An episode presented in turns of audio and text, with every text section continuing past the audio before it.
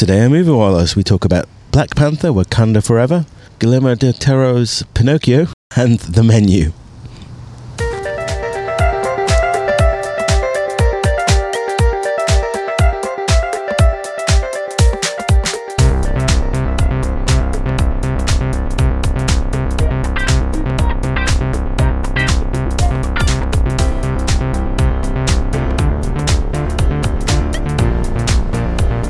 It's time for Movie Wallahs. Hi, this is Joe. Hi, it's Rashmi. And ESD as well. Movie Wallahs is your weekly dose of film reviews, movie news, and general banter in theatres, on DVD, online streaming, or in the back of an airplane. If you love the movies, this show is for you. Hello, hello. Greetings, everyone. Happy Thanksgiving. Indeed, yes. Greetings from. Uh, we've got a little bit more background noise than normal here because we're enjoying the sunshine on Yazdi's deck. And there is a lot of sunshine and a lot of wind and a lot of ambient street noise of Yeah, I people think I talking. just had someone singing. Somebody was singing on the street, yes. Yeah, that's delightful. it's November and someone's singing on the street. I've got my headphones on. What were they singing? I don't know. It was like a nice little. Yeah, I, I, think thought we so- were on like the set of Beauty and the Beast. yeah, Oh. It sounded a bit like Belle. It was soulful. Yeah, somebody was Yeah. crossing the street and they just decided belted to. a note out. Yes, yes. Well, so uh, no, part, part of the reason we're here is uh, uh, out on the deck is Rashmi and I are, um, are recovering from our first ever bout of COVID. Yeah. Yeah, and we did not want to give it to Yazdi So because wanna- uh, much safe. as much as we've been lucky that this has been a mild bout by all accounts, it's still not nice to have. Yeah, yeah. yeah and I can't imagine not having had the vaccine and the booster, how bad this would feel. So Yeah, yeah. Here we anyway, we do not want to give you what we have. So. We're, we're through the other side of it. So. That would be a great horror movie. Anybody who listens to a podcast. gets COVID. No, That's no, what- horrible. no, whatever we say, like whatever the podcast people say, like you know, you'll get hit by a bus, and then if you listen to it, you That's get horrible, by a bus. Yazdi. I think you need to write that screenplay. That's like The Ring. Remember? yeah, that's right. Anybody who watches the tape, Correct. Yeah. yes. Anyway, So we've been doing lots and lots of watching. It is that time of the year where we start to get inundated with screeners. yeah, no, it's been good. It's been nice to kick back and, and you know watch a bunch of movies. Um, Rashmi, your list is ever increasing because you are a completist when it comes to seeing everything by the end of the year for your critics try. vote. For your critics vote, yeah. I try. So let's launch because um, Yeah, I we think get- we've got three movies to watch to we record. do, we do enough banter. So um, why don't we jump str- straight into our very first movie of the day, which is Black Panther: Wakanda Forever. Yep, I have the intro for that. So Black Panther, Wakanda Forever. The people of Wakanda fight to protect their home from intervening world powers as they mourn the death of King T'Challa. So this is written and directed by Ryan Coogler, and it stars many of the people from uh, the original movie, um, which is um, Letitia Wright, Lupita Nyong'o, Angela Bassett. n- newcomer. Uh, Winston Duke, Danai Gurira. yes, and many, many others. and Many, many Huerta, others. Oscar Huerta. Yes. Yes. Um, so we saw this one a while ago. This is the sequel. Um, remember what we say about sequels? They have to be Twice as twice good. as good to be half as better. So Yazdi, is this one worth a watch? I think it's worth a watch. I think um, I'm not the biggest fan of the film, although I admire it a lot. But I, I, and the reason I admire it a lot is because the level of difficulty for this was just, you know, off the charts, right? Because they had to somehow respectfully deal with you know the passing away of Chadwick Boseman and somehow either integrated. I know there was a lot of discussion whether he should be recast, and they decided that they were, you know, not going to recast and they were going to continue with him, and at the same time, kind of carry forward, you know, the next plan of the story. My my understanding is that Ryan Coogler did write a second a sequel to the original Black Panther, which had a big, big, big, you know, King T'Challa had a big part in that. And once uh, Boseman passed away, he pretty much had to rewrite the whole script and have it go in a different direction. So, Mm. whereas the first movie was so unusual and so full of energy, this one has a pretty consistent melancholic tone. Having said that, I think the strength of the Ryan Coogler's uh, contributions to the Marvel universe has always been the bad guys. Uh, in the original bad guy, in the original film, uh, Michael B. Jordan played Killmonger, who was an amazing bad guy. And in here, we have a new bad guy in the form of Namor. And in both the bad guys, you kind of understand where they're coming from, and that makes all the difference. So it's definitely worth watching in the cinema if you haven't already watched it five times by the time you're listening to this. Joe.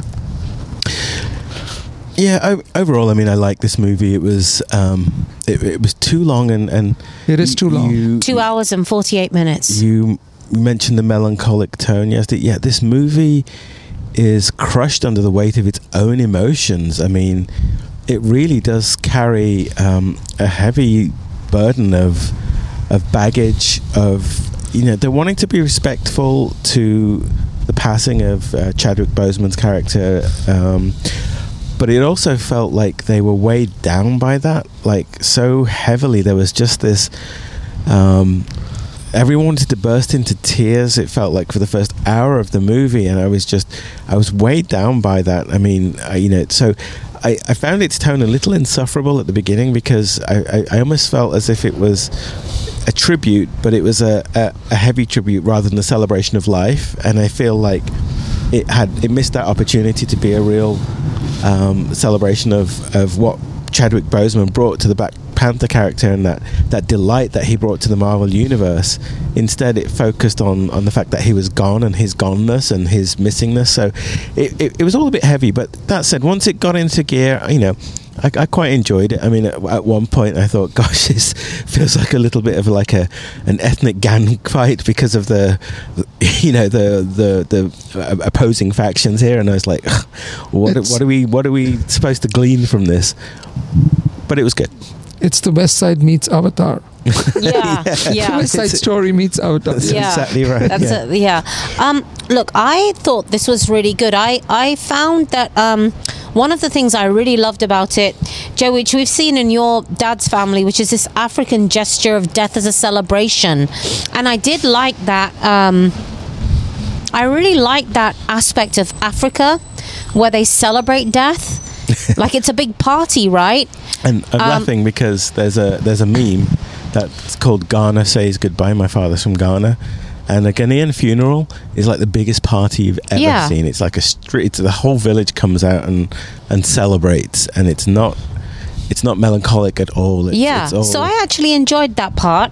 And then, you know, it was probably an hour and a quarter before I looked at my watch for the first time. So it definitely, although it's a long movie, it does keep your attention. Here's the one thing I didn't quite enjoy the antagonist. Um, the journey wasn't quite as deep as it should have been, I think. And the reason for him being the way he is didn't quite make sense. But I could live with it, and I like that it's an underwater world, and we're seeing something a little bit different. And I do like that it's about the Letitia Wright's character having to be something and carry something she doesn't want to. So I think the this like the anti-hero hero uh, that was quite interesting. So I, I think it was enjoyable. I wouldn't necessarily rush out and see this one if you didn't enjoy the first one. And I didn't love the first one; it was okay. Um, but I think I like this one a little bit more than the first one, to be honest. wow. Yeah, Okay. and maybe it has something to do with a little bit of girl power as well. There's a lot of girl power yeah, and here. the Lupita Nyong'o character kind of opens up a little bit, and um, yeah, it, it's good enough. and it was very realistic girl power because it's not just you know like the powerpuff girls or whatever. Like come on there was a lot of genuine conflict between you know the different women who who have to take on the mantle from you know T'Challa's death. And I think the way they played the difference in philosophies between Mm. you know Angela Bassett's character and you know Shuri's character Letitia Wright's character I think was done pretty well. Yeah, uh, I, I, I, you know, I've been reading a lot also about how this the bad guy they kind of have drawn from a lot of uh, South American culture, a lot of Mesopotamian culture, so it kind of blends in a lot of things, you know, from the real world.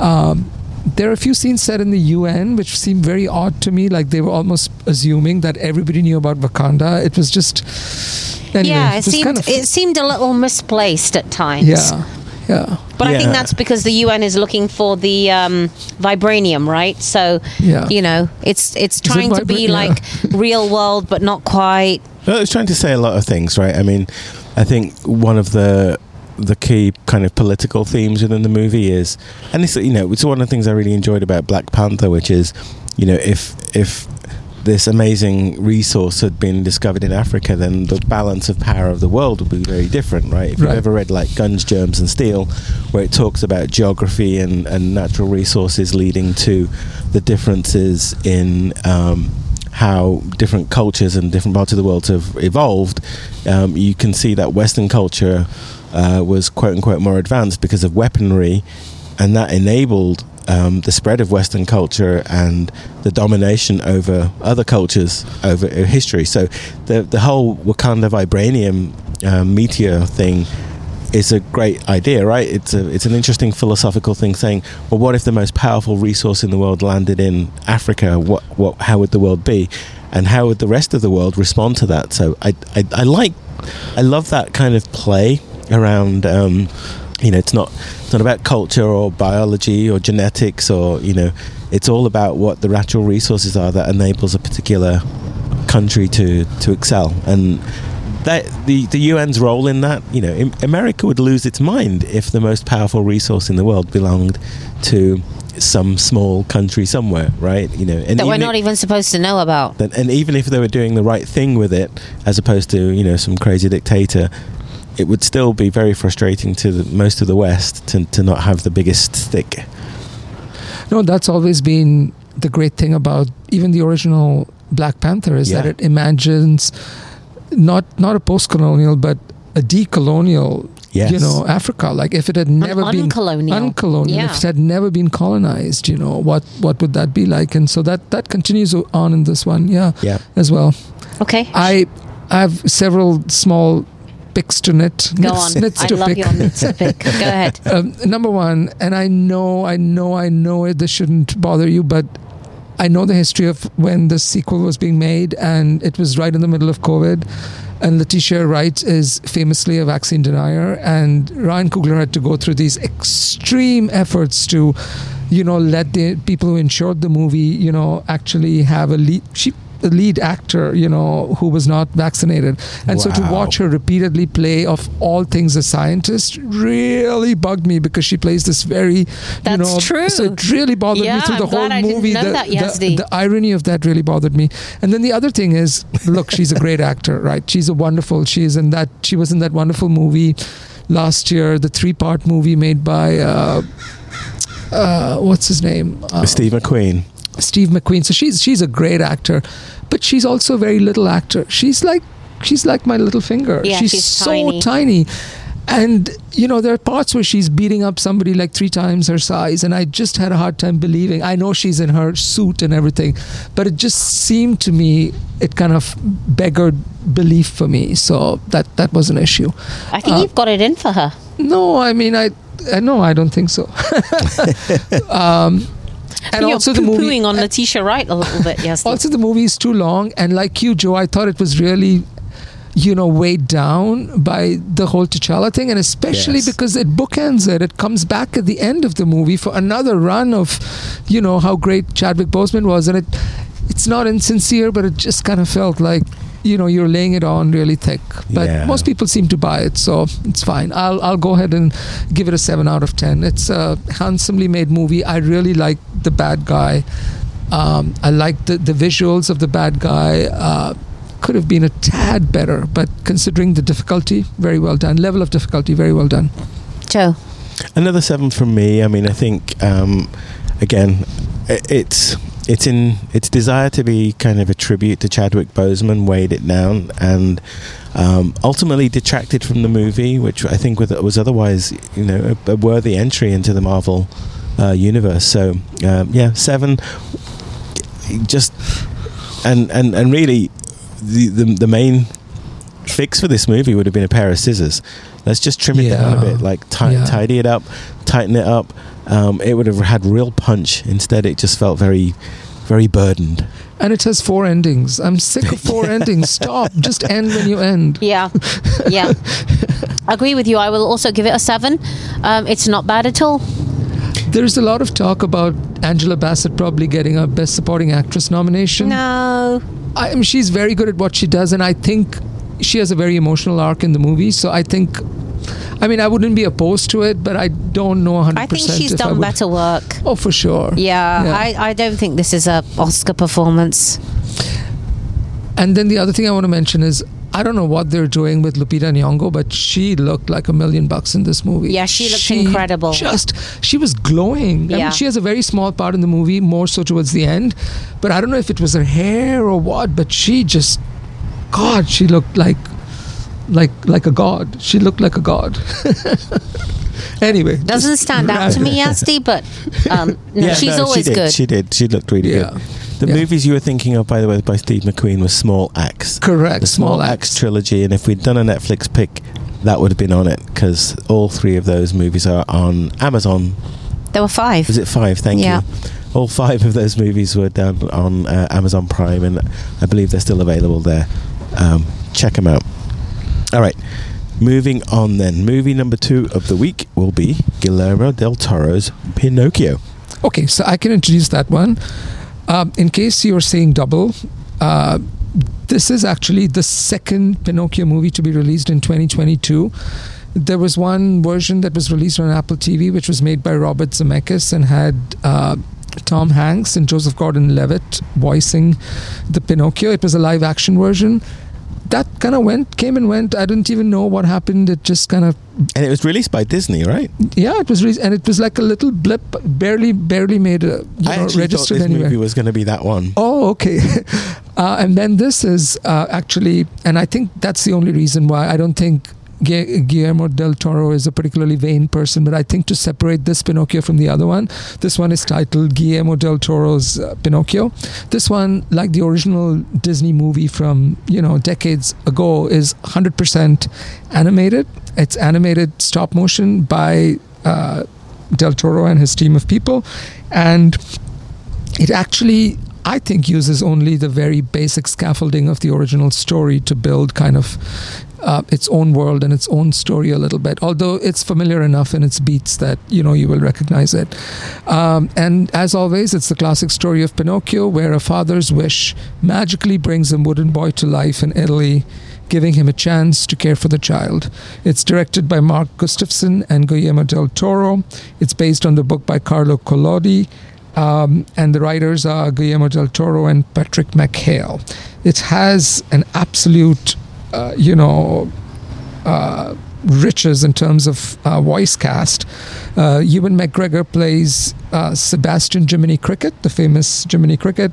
Ron Perlman, who is almost in every single uh, Guillermo del Toro movie, he does some voice work. Cate Blanchett does some. Tilda Swinton does some. John Turturro, Christoph Waltz, Tim Blake Nelson, they all provide voice work. The two main characters of Pinocchio and Geppetto are by relative newcomers. I don't know of those actors, but Pinocchio is voiced by Gregory Mann and Geppetto is voiced by David Bradley. So we all saw this in the theater. What did you guys think of Del Toro's Pinocchio? So I think it's really interesting and exciting to see a completely different version of a story that you grew up with. And it can be a little disappointing, right? Because these are fairy tales that we all grew up with um, and know so well, and we're so used to that Disneyfied image of Pinocchio and Geppetto that this was a bit of a shock to the system, but it was kind of interesting.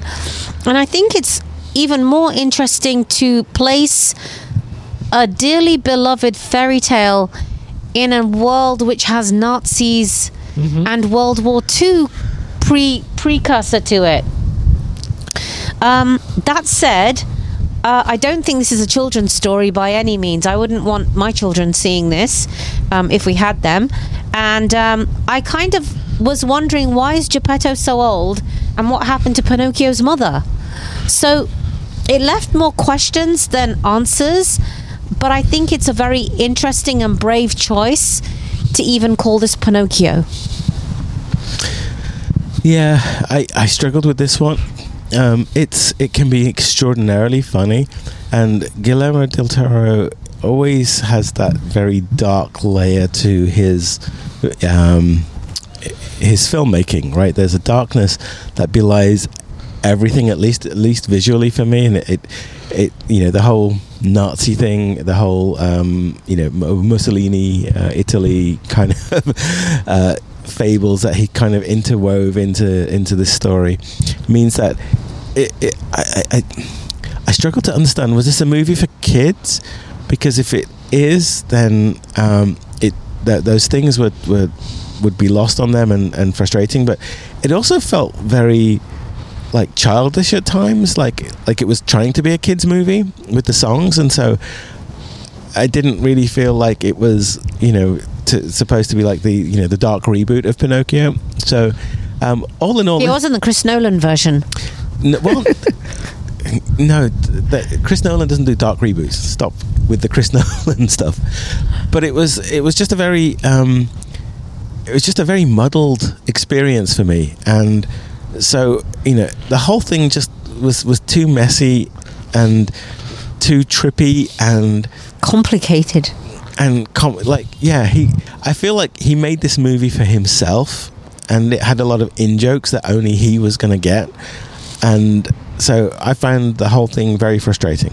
Yazdi, as a Guillermo the- resident Yeah, I was gonna Guillermo say. del Toro fan, but it's a matter of taste because i've only to date liked one guillermo del toro movie the others have rubbed me the wrong way so i have to come Joe. i have to be honest i mean this guy doesn't work for me as a yeah, director I'm dying to hear what you thought though, Yazdi It's not his best work, but I kind of understand what he's doing. It, it it is very muddled. I think it visually looks like a million bucks, and it you know it cannot not look like a million bucks because you know it's been very painstakingly done with stop motion animation. And there is all these fantastical elements. There is the usual whale and there is I think there's a.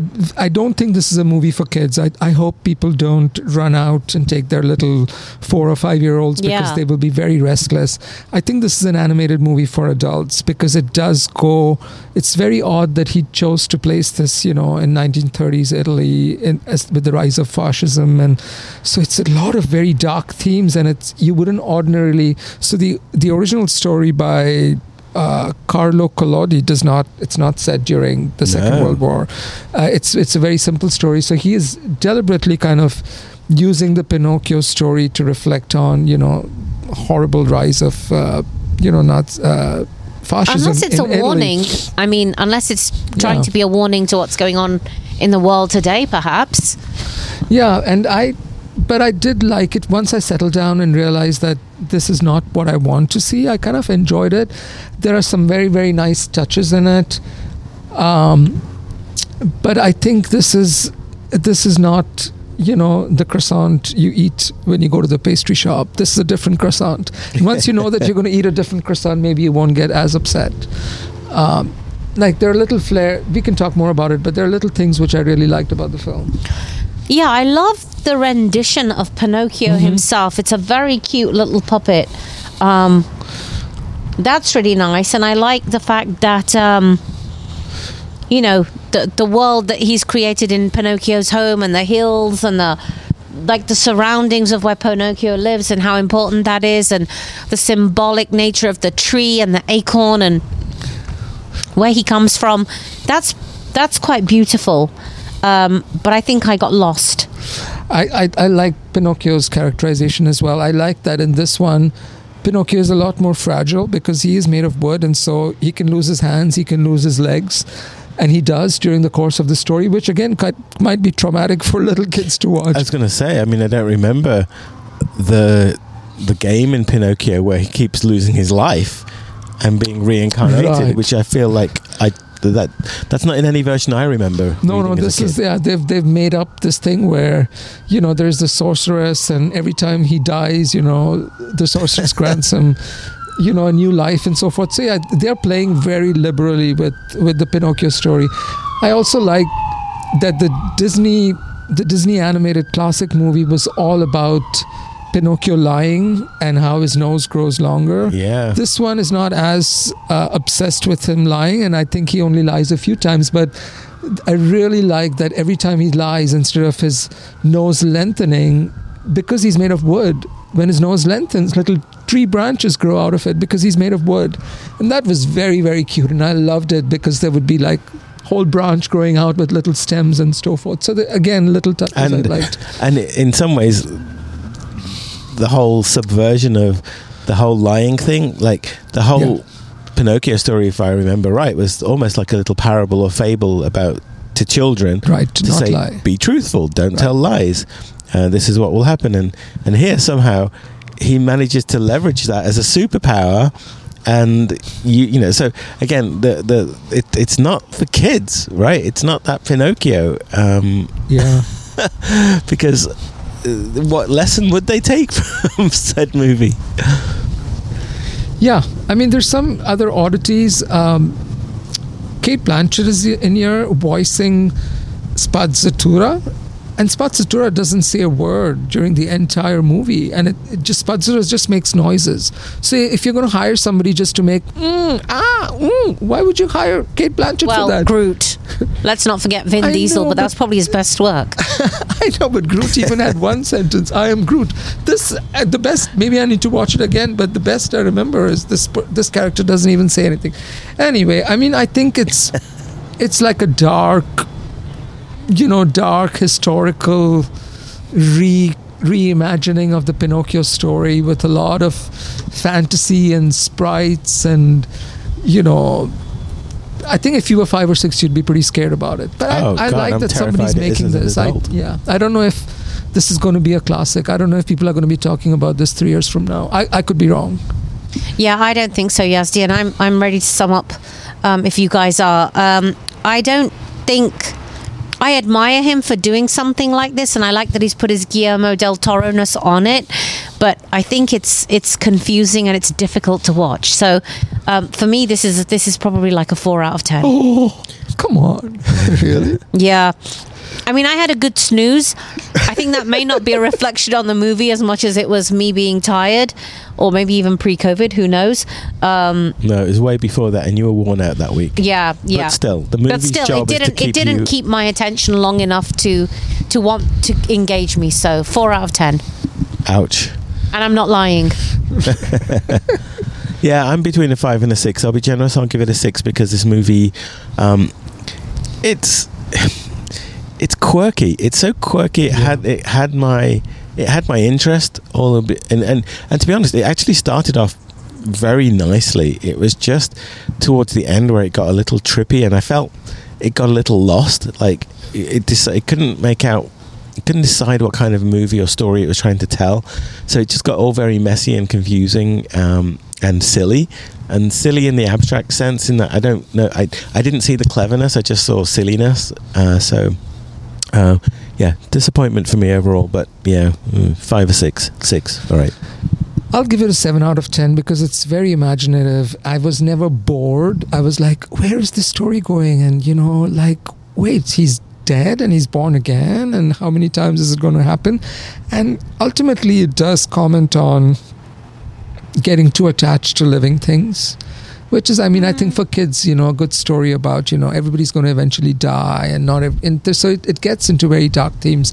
I think if you are like an eight nine year old and you've never seen the disney pinocchio you have kids of you know it's decades old like 50 years old then watching this might Careful, actually Yazdi. That's how might- decades we Yeah, were born in. yeah, i know i'm fine i'm not judging at all but it's it's an older movie i think this movie will actually if you have no background or no expectation i think this movie will register uh, much better so a 7 out of 10 I, I would watch it again on a plane Yeah, I would watch it again, but I mean, not in a hurry.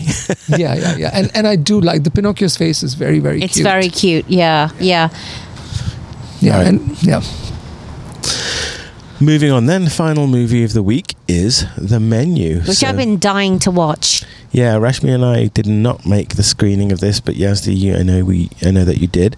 So this comes from director Mark Mylod, who um, is famous for a movie, What's Your Number, which we didn't catch from, gosh, almost a decade ago. It seems like 2011. Um, uh, the movie stars Rafe, who I always want to say Ralph, Fiennes Anya Taylor Joy and Nicholas Hoult at the helm. And the brief, brief synopsis here on Rotten Tomatoes is a couple travels to a coastal island to eat at an exclusive restaurant where the chef has prepared a lavish menu with some shocking surprises. It's an R rated horror, mystery, thriller, comedy. Yazdi, tell us about it. Because I um, love all those three main characters. I love their work. So, you know, we'll talk about a few other movies, but there were some movies released over Thanksgiving, which seemed like a cruel joke to me. Like, I don't think anybody should go watch Pinocchio with their kids on Thanksgiving. It'll be a very sobering experience. I don't think people should go and watch Bones and All, which we're going to be talking about in a future episode. I don't know why they released it on Thanksgiving, which is associated with feast. I think the one movie I can recommend to anyone, unless you have very young kids, is to go watch The Menu. It's a very, very, very entertaining movie. I was like a kid in a candy store. I kind of knew, you know, I, I hadn't seen the men, I hadn't seen the menu, I hadn't seen the the preview, but I I'd read, you know, the few sentences about it, and I thought, I thought I knew what the movie was about and even then it's so much sharper and so much more gleeful and so much more committed. Like you know very often we watch movies where we are like eh you know they just kind of if they were going this way they should have just committed. This movie goes that way and it just commits all the way through. At any given minute i did not know what was going to happen.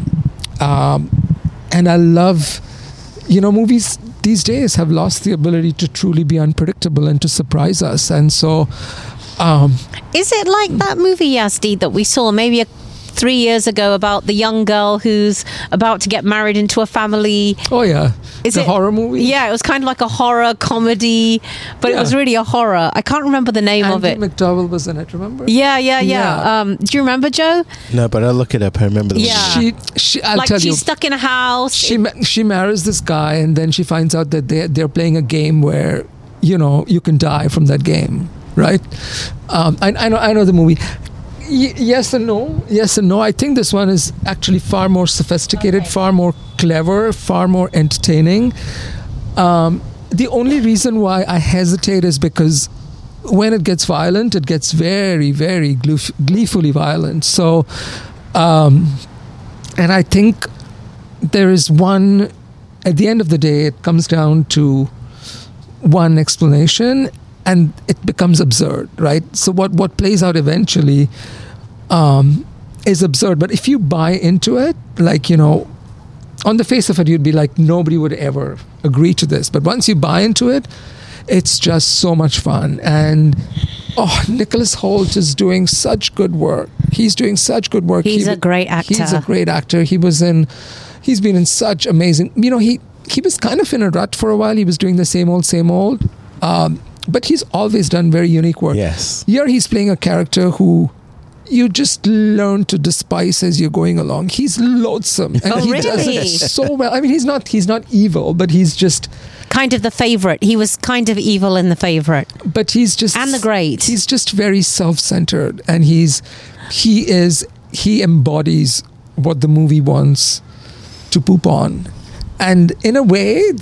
Th- I should. I, I don't want to give too much away, but the menu is amongst in a line of movies you know, like The Favorite and like a few other, not like, sorry, like the like Parasite and others. It's eat the rich movies, right? So it's Mm. movies where it says everything that's wrong with the world are the super rich and their privileges. And this is a movie like, you know, F the F the super rich, eat them. And I, I love that it's so committed to that that it just goes all the way. and Like fun. Squid Game, kind of. kind of what like Squid lengths Game, yeah. people will go to. Right, and it's, I you know more than anything else, I think this is a marvel of script writing. It's such a good script, and and the dialogue is so good. Um, I believe it's written by two people who are current writers on the Seth Meyers show. So it's very unusual. It, you know, somebody wrote a script, and then it, I'm glad that it got made, and everybody's note perfect. Uh, Judith Light is in here. You remember Judith Light? She was on. Uh, the sitcom for a long, long time. Uh, the one with Tony Danza. Uh, Oh, who's the uh, boss? Who's the boss? yeah, Yeah. yeah, yeah. So Judith Light is on it. Um, uh, what's his name? Oh, Hong Chau, isn't it? I don't know if you remember Hong Chau. She was in the movie Downsizing a long, a long time Oh ago. yeah, yeah, yeah, Yeah, yeah. yeah. She is so good here. Uh, uh, John Leguizamo is here. He is He's always excellent. Um, it's just I. This is the movie I've been telling. it- If people have been asking me over Thanksgiving, like, what should you watch? I'm just telling everybody, just go rush out and watch the menu. It's a fun, fun time. Excellent. The movie we were thinking about earlier, by the way, with Andie MacDowell is Ready or Not. Ready or not? Ready or That's Not, right. yeah, Great yeah. movie. Yeah. And it's kind of being marketed as horror, but I don't think it's horror at all. It's just maybe very, very dark comedy, which which occasionally gets very violent. But Okay. so good. You've inspired. A score. Sorry. Oh, an easy eight out of ten. Eight, eight and a half out of ten, which I would back down to Sounds eight. because- delicious. Oh, and, and it looks like a million bucks. It looks so good. It's And so Anya Taylor Joy is as good as she Anya always Taylor is. Joy has a wonderful role. Uh, I don't want to give too much away, but yeah, she. Everybody has kind of a, a little twist, and you know, she's she's very good. Um, and there, it's it's a lot about food, right? So it's it's a lot about the basic premises. You know, what if you, um, what if you got an opportunity for a once in a lifetime food experience? right? Yes, Where- where yes, get we would be there. where you would- you would get flown away to this island which is owned by the chef and you you get to eat food which is you know which you're never going to get to eat in your whole life Yeah. and if you have to pay $10,000 for it would you do it and are you a bad person for doing that so it plays with so many things and he's you know just watching the courses of f- food come out is what the price I of it so want to go see So this one. Joe, should- I think yeah. we should see this one Should tonight. watch Let's do it. yeah it's so good definitely it's running at 89% on uh, on the tomato meter so it's very good it's it's a good social commentary a little blunt but very effective Eight out of Excellent 10. stuff. Good. Well, let's wrap up our podcast. We have another one that we're going to bring to you very soon Bones and All, Tar, and The Fabelmans. So I'm really excited to talk about all of those. Um, but until then, um, let's let, Too many let's movies. let's end the podcast with too many movies, too little time. Thank you, Yazdi. Uh, goodbye from me. And me. and me as well